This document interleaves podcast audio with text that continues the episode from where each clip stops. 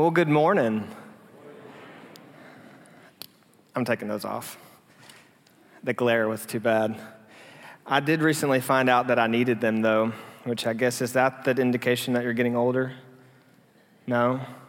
Those of you who are wearing glasses did not answer um, because I guess you didn't want to claim that on yourself.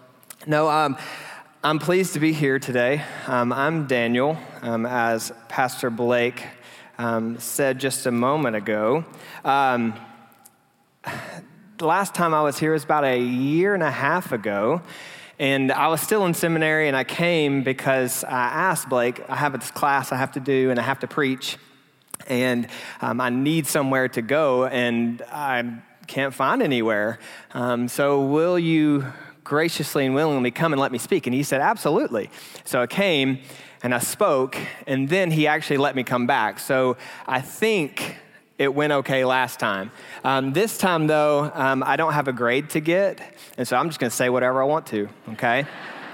Um, that way, that way, um, the, pressure is off of me. Um, but no, it is a pleasure to be here. A year and a half has gone by, and a lot has changed um, in, in my life and my family's life the past year.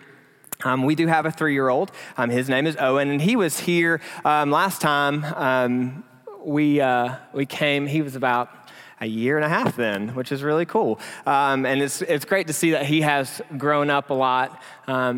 Um, right now, he's in the nursery, and I don't know if it's okay over there with them um, because he was not happy to be left, just so y'all know. So, blessings on the preschool ministry right now. But then we also um, welcomed this one into the world about uh, four and a half months ago. Um, his name is Watson, um, and he, that's his personality. Um, except for about seven o'clock at night. And then it's not happy.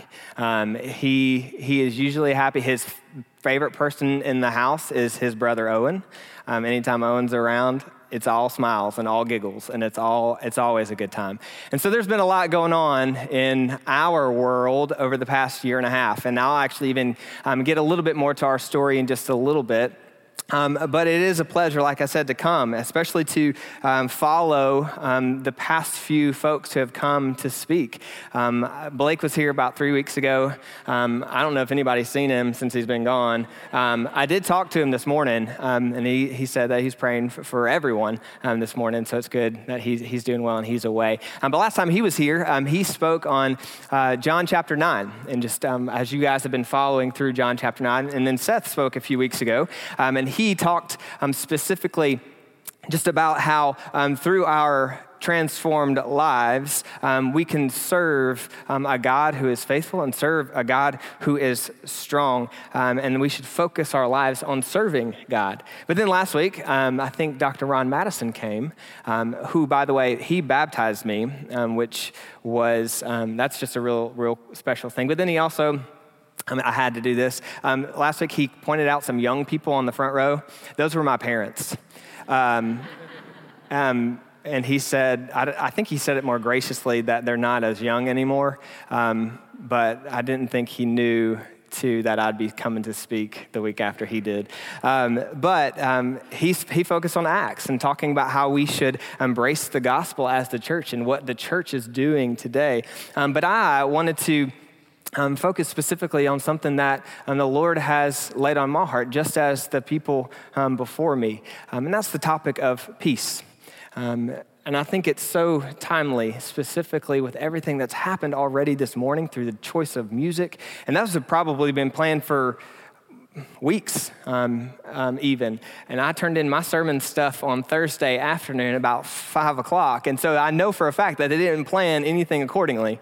And so I think it's just neat how the Lord um, takes what's laid on the heart and he, and he puts it in different people and connects it all together. And so I hope that you guys see that this morning.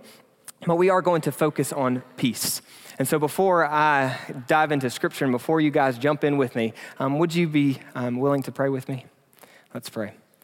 God, thank you for today and thank you for your goodness. And God, I pray, Father, that as we open up your word, that you will allow our, our ears to listen, that you will allow our minds to dwell on you, but then more importantly, God, that you will allow our hearts to be changed um, as we hear your word today. So come and move um, and um, allow us as your servants to listen. We love you too. In your name I pray. Amen. So, this word peace, you can probably think to yourself all these different things that can flood in your mind.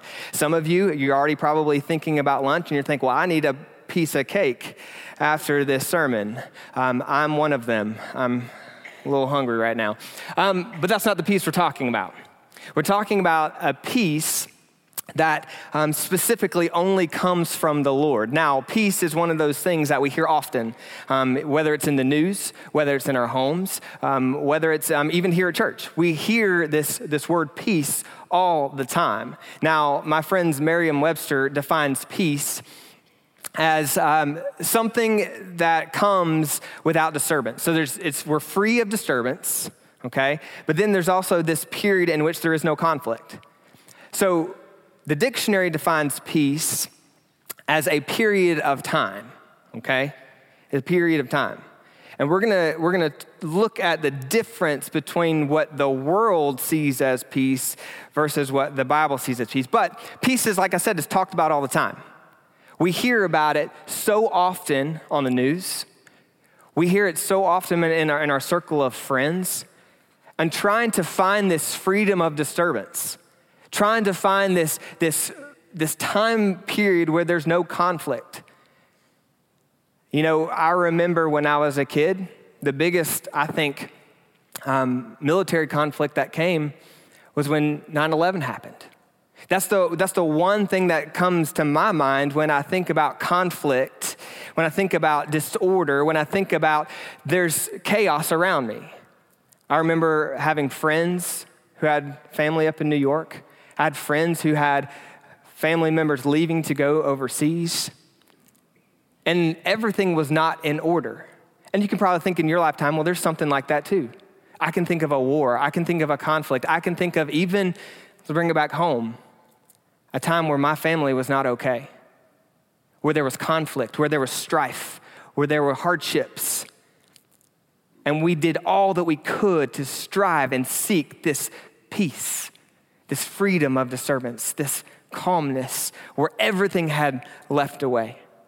You see, our world loves this idea of peace so much that they developed this organization, this organization to try and, and measure peace to create peace. It's called the Institute for Economics and Peace. And annually, they put out something called the, the, uh, the GPI. Has anybody ever heard of the, the, um, the Global Peace Index? Anybody? Well, I have recently found out about it myself.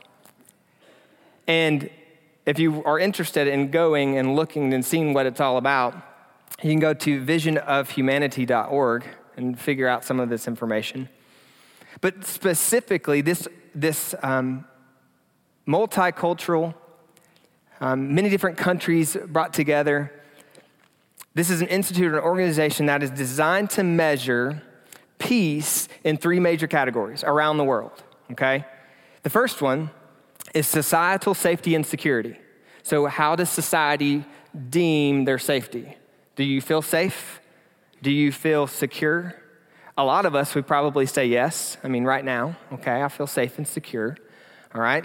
Um, the next one is the extent on, of ongoing domestic and international conflict within the country.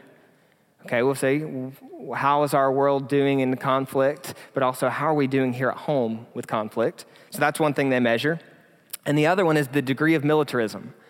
How much money do you spend towards your military? How often is your military deployed? All sorts of things. And they take these three big major categories and they, and they break it down into 23 subcategories. And they determine the most peaceful countries in the world and the least peaceful countries in the world. Now, in it, they have studied 99.7% of the world's population. And that equates to 163 countries.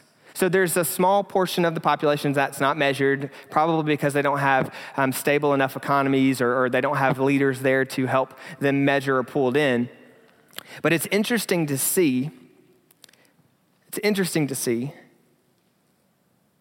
that they claim that here in 2019, that for the first time in five years, five years, excuse me, the Global Peace in, uh, Initiative has determined that in the first time in five years that peacefulness has actually improved in the last five years. However, it did say, but the world continues to be less peaceful than a decade ago. you think about 10 years ago, what were you doing 10 years ago? And think about the state of the world in that time period. But they said that it's improved. All right? Now, I don't, you're probably thinking, I was like, well, where does the U.S. fall on that scale? Well, out of 163 countries, the top in 2019 is Iceland. I don't know, it's because nobody lives there, so it makes it more peaceful. I mean, the penguins aren't really in conflict, I guess. Um, but no, in 2009, Iceland is the most, most peaceful. So if you want to go for a nice, serene trip anywhere, go to Iceland, okay? Um, the least peaceful um, is Afghanistan, with Syria right behind it. Now, I don't know if that's going to change right now in the way that our political atmosphere is rolling, but as of right now, it's Afghanistan. And in those, the United States falls out of 163 countries at 128. Now you're thinking, well, I'm pretty peaceful. I mean, the world around me is pretty peaceful. Well, not according to these researchers, these professionals. And truthfully, if you look at it, there's really conflict all around. We just do a little bit better job of saving face and hiding it. I mean, I would actually even venture to say that even in this room right now, that there's, there's some chaos in your life. Because this global peace index measures worldly, worldly standards. But if we get down to the nitty gritty, if we get down to each and every single individual person, I'm not trying to measure my peace off the, base, the basis of militarism in my own life. I'm trying to measure peace with possibly maybe the way that my family's doing. Is my wife okay? Are my kids okay? Is everything at my job stable? Is that secure? At school, am I okay with all the friends that I'm coming in contact with? Are my grades doing okay? You see, we could measure it differently, specifically in our own lives, not necessarily how this organization does it, but there's probably some chaos going on in this, world, in, in this room right now.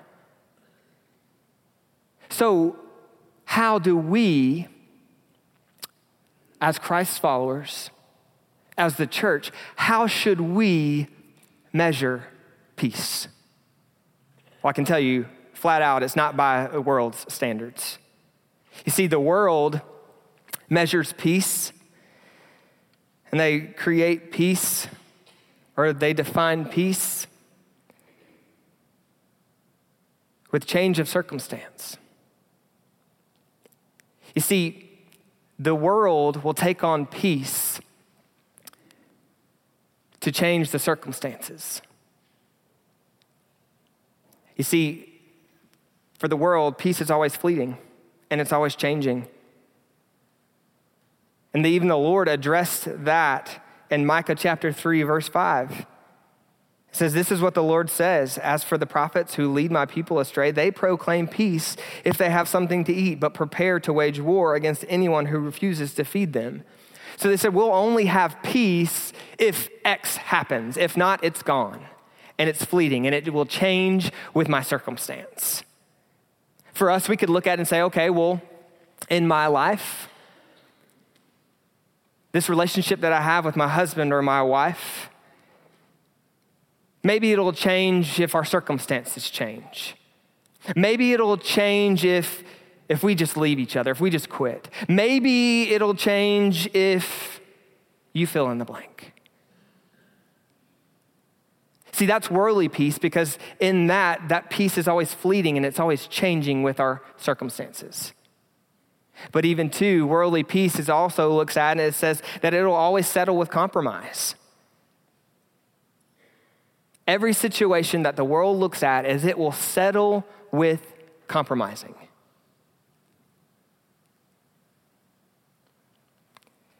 In Exodus chapter 34, verse 12, the Lord told the Israelites, He says, Be careful not to make a treaty with those who live in the land where you're going, or they will be a snare among you. He says, You're about to go into this land that I've promised, and there's going to be people there. Well, don't compromise with them. I've given you some very specific instructions on how to handle them, but if you compromise, if you go away from my, my instructions and you, and you go to them just to create order and to create peace, then something bad is going to happen. It says that there will be a snare among you, and that's exactly what happened with the Israelites. They bought into this worldly peace that they settled with compromise because they didn't trust the Lord's standards for their life. And if you know the Israelite story, there was chaos all throughout the Old Testament. There was this unending cycle of good times and prosperity and then turning away from the Lord and destruction, and then it kept going and going and going, all because they compromised.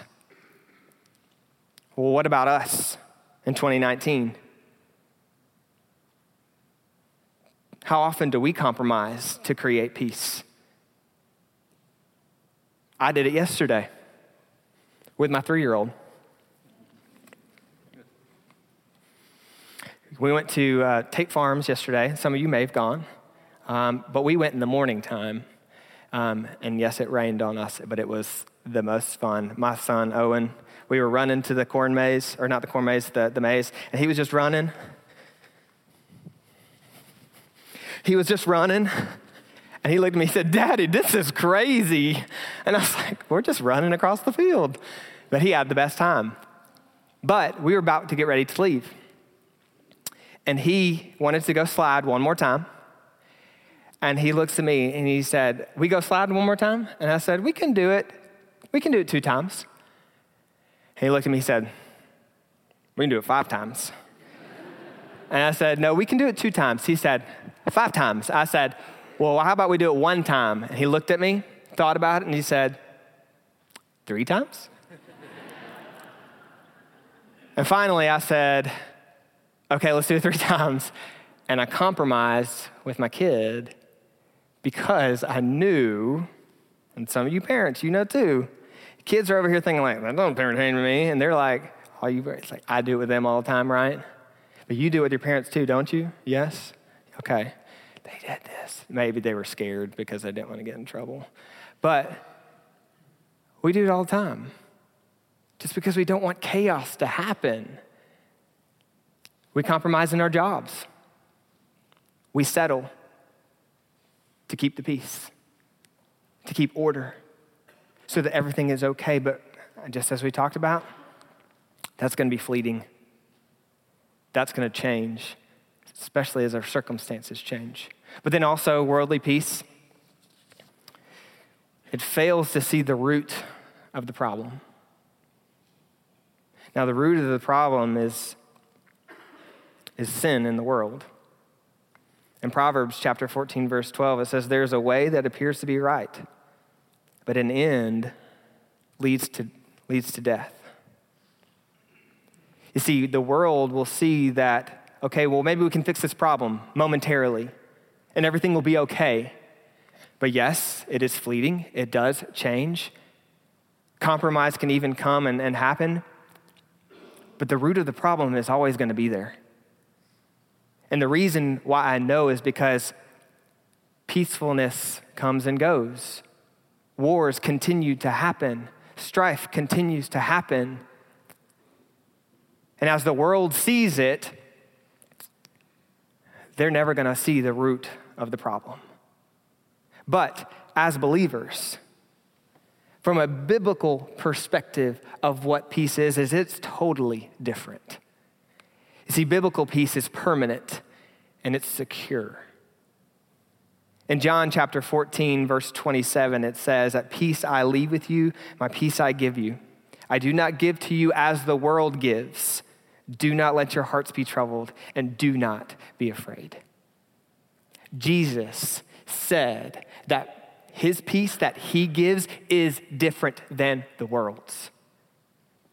So, why would we want to settle for anything less than what the Lord has for us.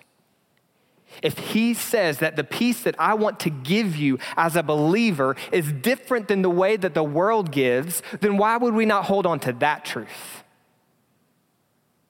But instead, we allow the peace in our hearts to change with our circumstance. We allow the peace in our hearts to come and go, to compromise, and to not handle the real issue. But Jesus says, I want to give you peace. It's not like the world gives, it's not fleeting, it's not changing, it's secure. And you can hold on to it. But then also, biblical peace is built on the foundation of the word. We just read what Jesus said, those are his words. And in those words, we can find life. In Psalm 18, verse 29 through 31, it says, With your help, I can advance against a troop. With my God, I can scale any wall. As for God, his way is perfect. The Lord's word is flawless. He shields all who take refuge in him. For who is God besides the Lord, and who is the rock except our God? Right there, he tells us that what he speaks into us and says for us is perfect. It's flawless. So, what he claims should be what we have as our standard. Whatever Jesus says should be the standard that we live by. Not as the world gives, but as he gives. And he gives us more than we could ever ask or imagine. So, why would we settle? But then, lastly, biblical peace holds Jesus as the solution to the root of the problem. The world doesn't see that problem,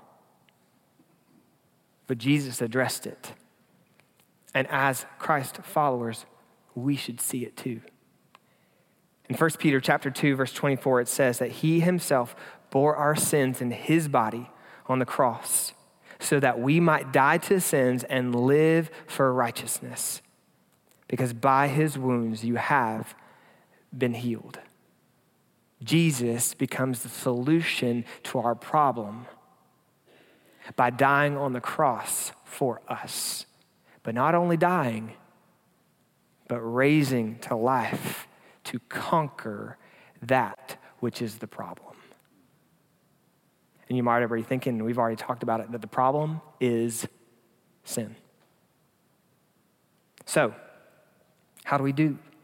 What do we do with that? How do we respond to that? Well, I think it's very appropriate that we respond with the way that Jesus spoke to his disciples, how he talked with them in the upper room. In John chapter 16, starting verse 25, that's where we're going to be today. So if you want to flip over there. And before we get started, I just do want to say one more thing. That in our passage today, the state in which the soul is assured of its salvation and is content with this earthly lot is the peace that we'll be talking about today.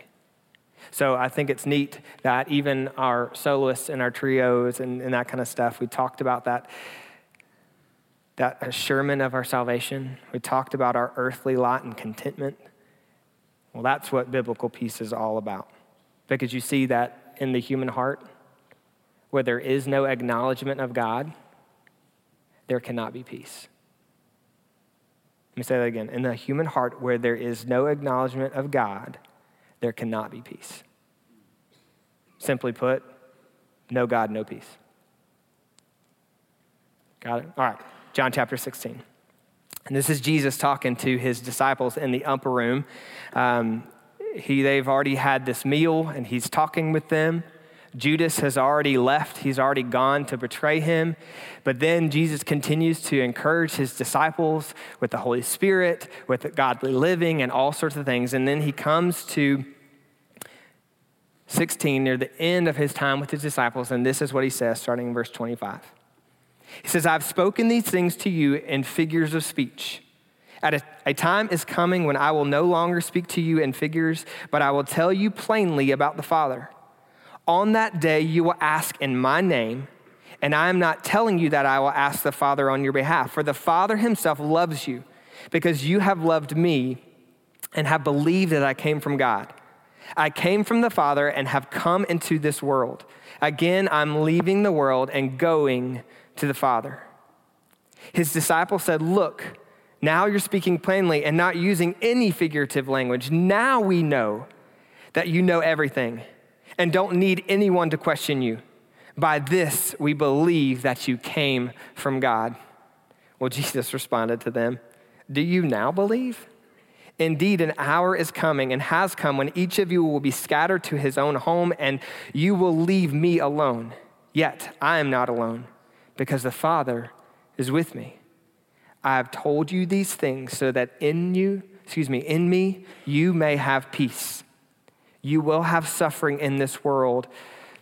Be courageous. I have conquered the world. So, right there, Jesus addresses a couple of different things, okay? The first major thing that I want us to make sure that we know is that he is addressing peace right here, okay? He wraps it up in this whole, um, this whole little passage to say that I'm leaving you with a peace that only comes from me, so please trust it. He actually even indicates, indicates that there was a battle that's about to be won for that peace.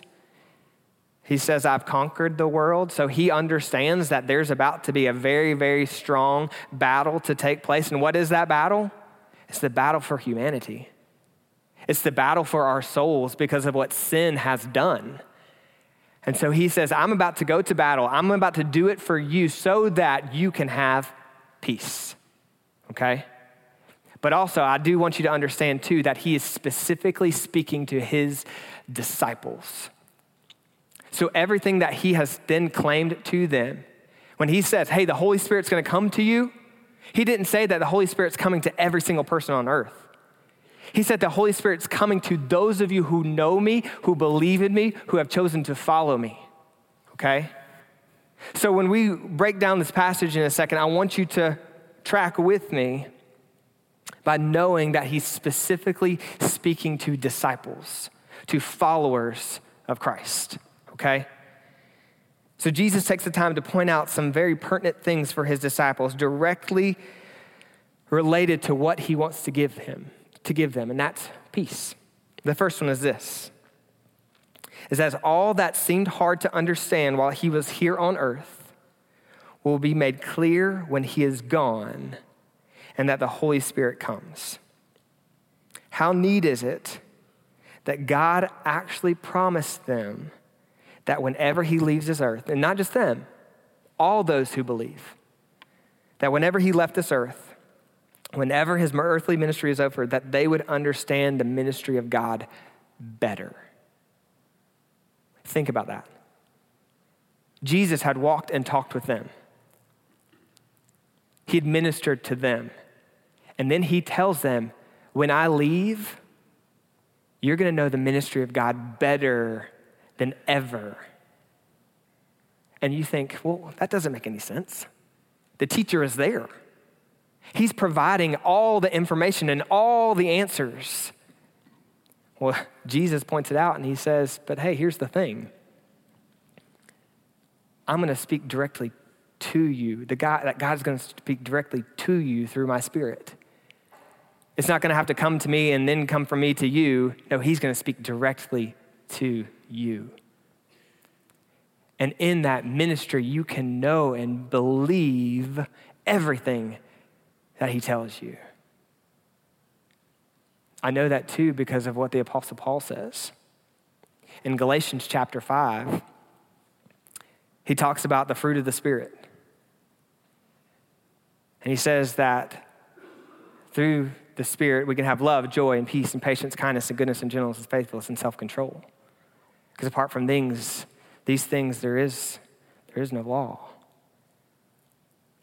He says that if you have the Spirit inside of you, you have these qualities to express so that you can live in the manner that God has for you. Think about it this way.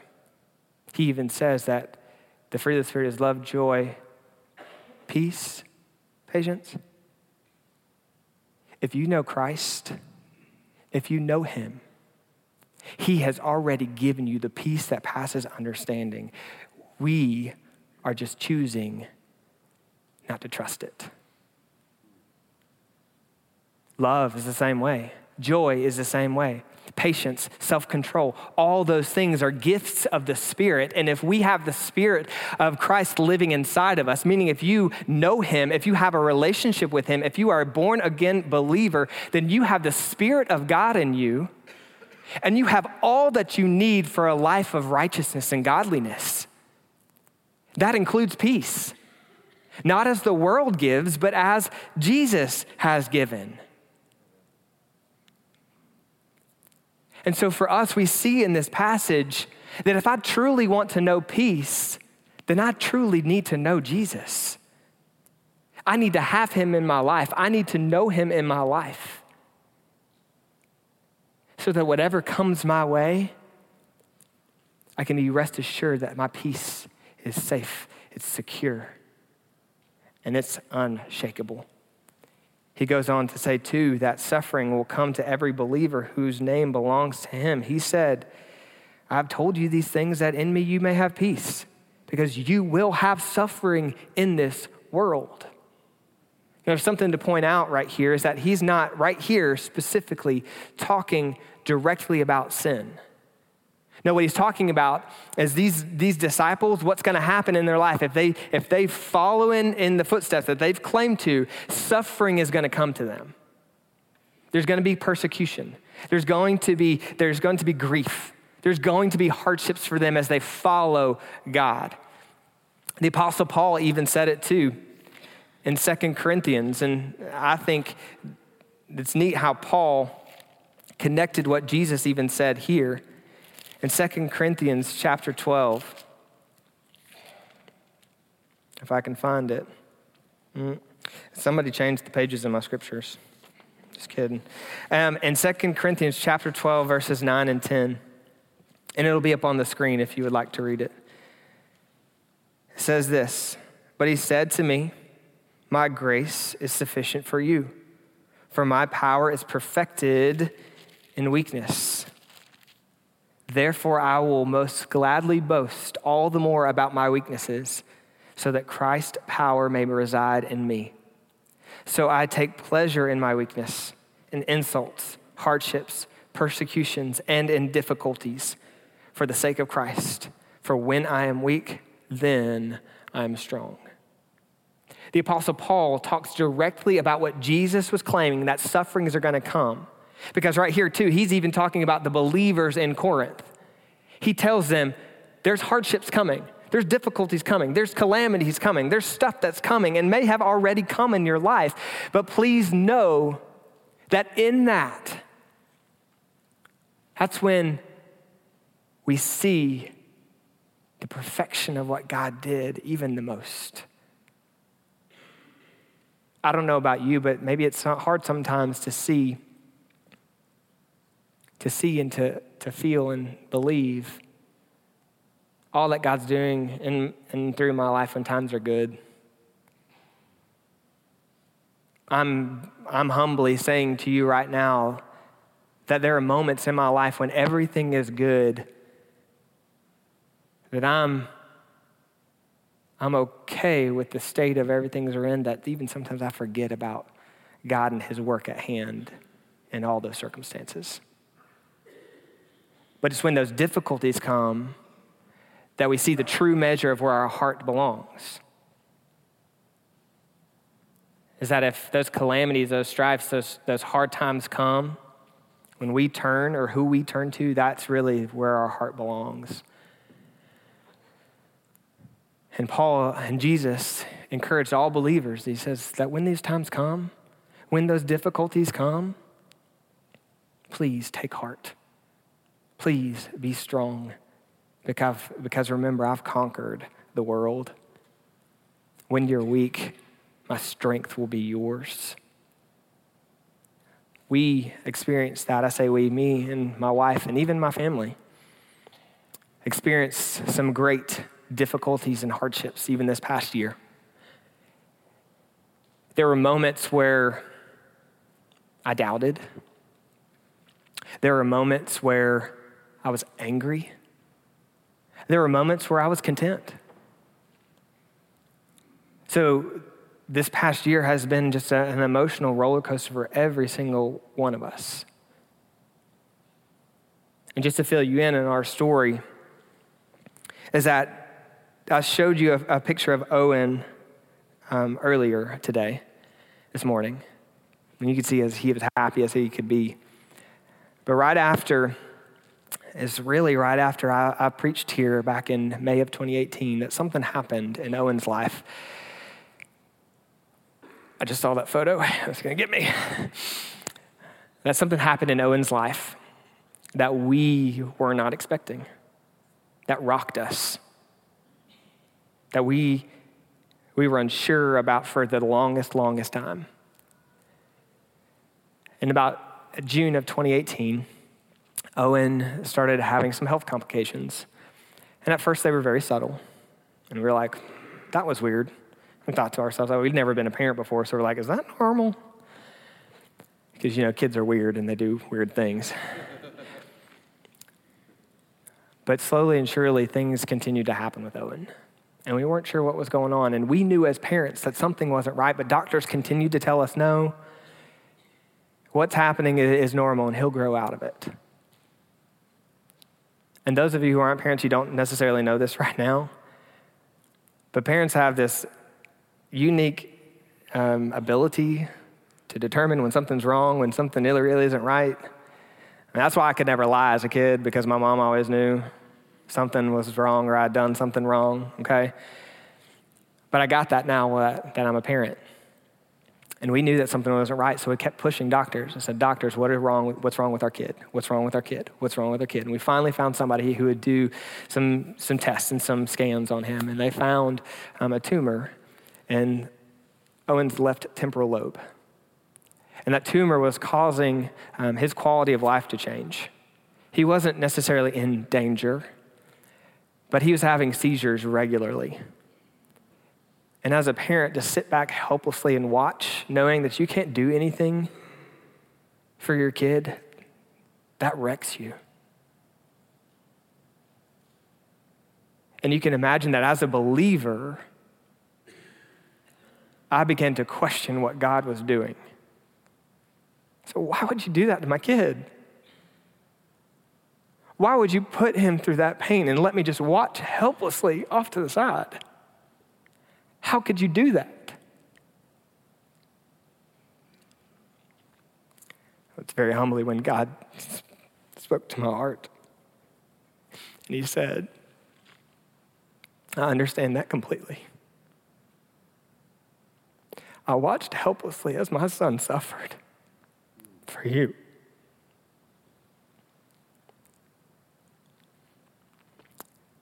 So that your quality of life could be perfect, so that I could be eternally with him. so, yes, the Lord granted us peace and understanding through that, but as you can see, that when you look at your kid in the hospital bed, it's tough. But through modern day medicine and really cool stuff, they were able to heal Owen. So they cut his head open, and I apologize if you're squeamish. Good thing we haven't eaten lunch yet. Um, but they cut him open and they closed him back up. And the really cool thing is that Owen responded brilliantly. They gave us about a week to go home. We went home in two days. He had major brain surgery, people. And two days later, he was home playing the guitar. Um, he has since broken that guitar. Um,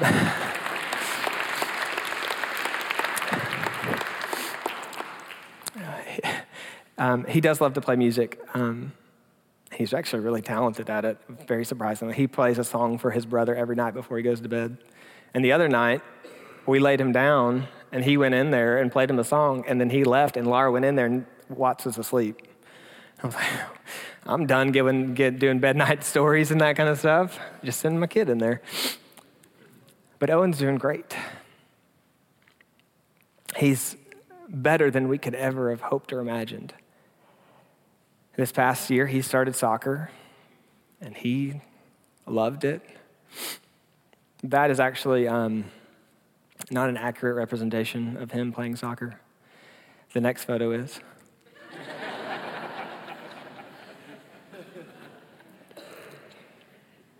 But you can imagine.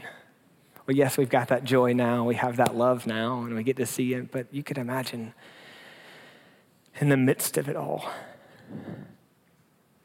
we were not at peace. We were angry. We were devastated.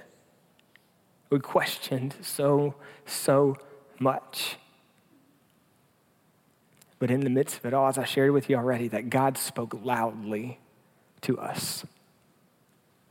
And we came to the conclusion that whatever happens to Owen, hard or not, that we will trust the peace that surpasses all understanding, and we will be content with whatever may come. The Lord took Owen through all of that, and he is okay now.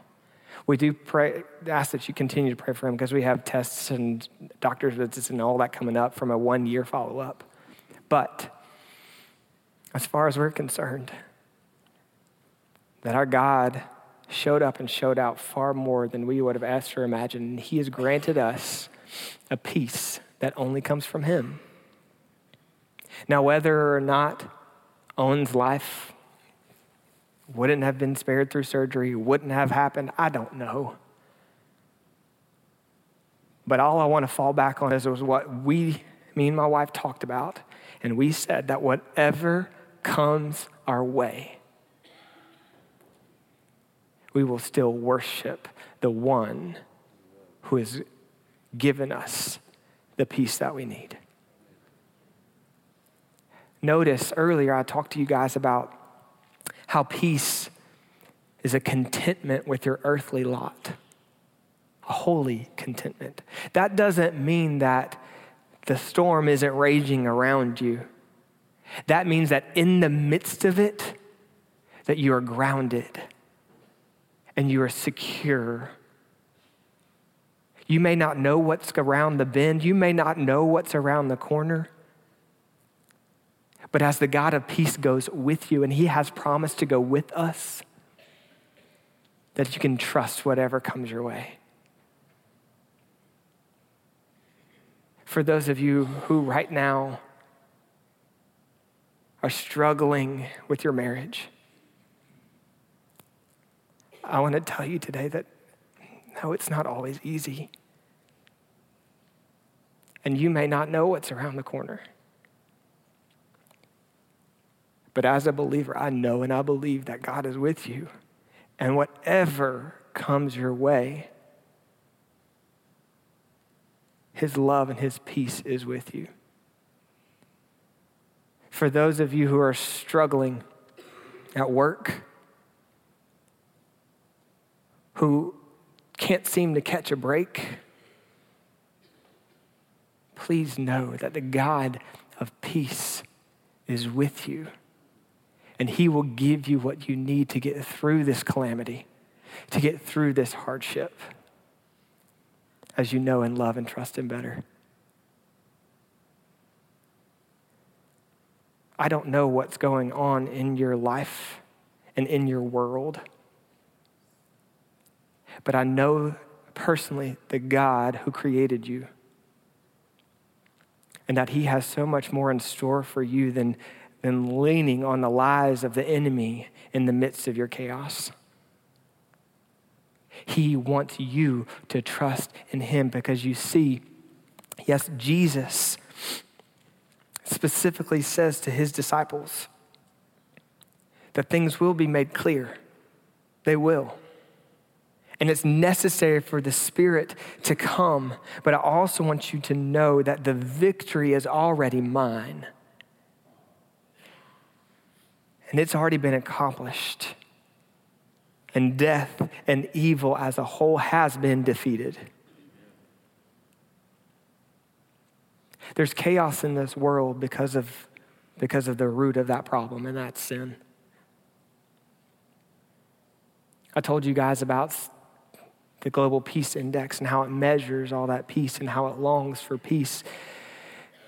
It's because creation wasn't meant to be in disorder.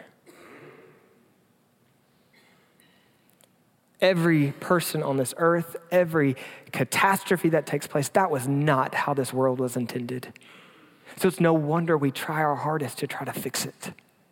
But that's just it. We cannot fix it.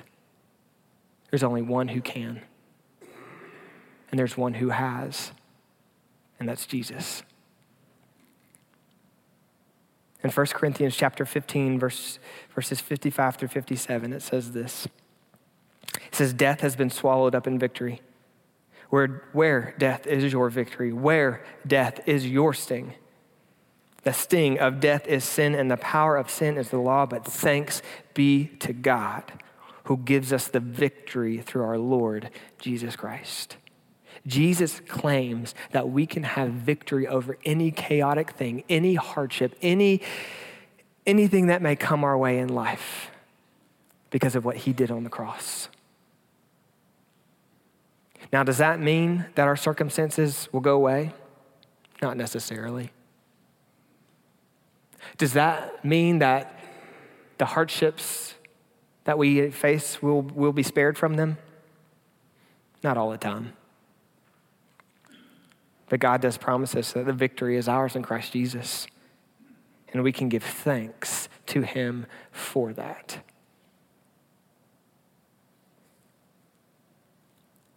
But the question is can you have the peace that Jesus is talking about? And the answer is yes. If you know Him and have already aligned your heart with Him, it's already yours. We just have to trust Him in it. But if you have not trusted Jesus as your Lord and Savior, if you do not have a relationship with Him, then the Bible is very clear that chaos is still ours and we do not have peace. The victory in Christ Jesus is not ours. We can have it, but it's not ours.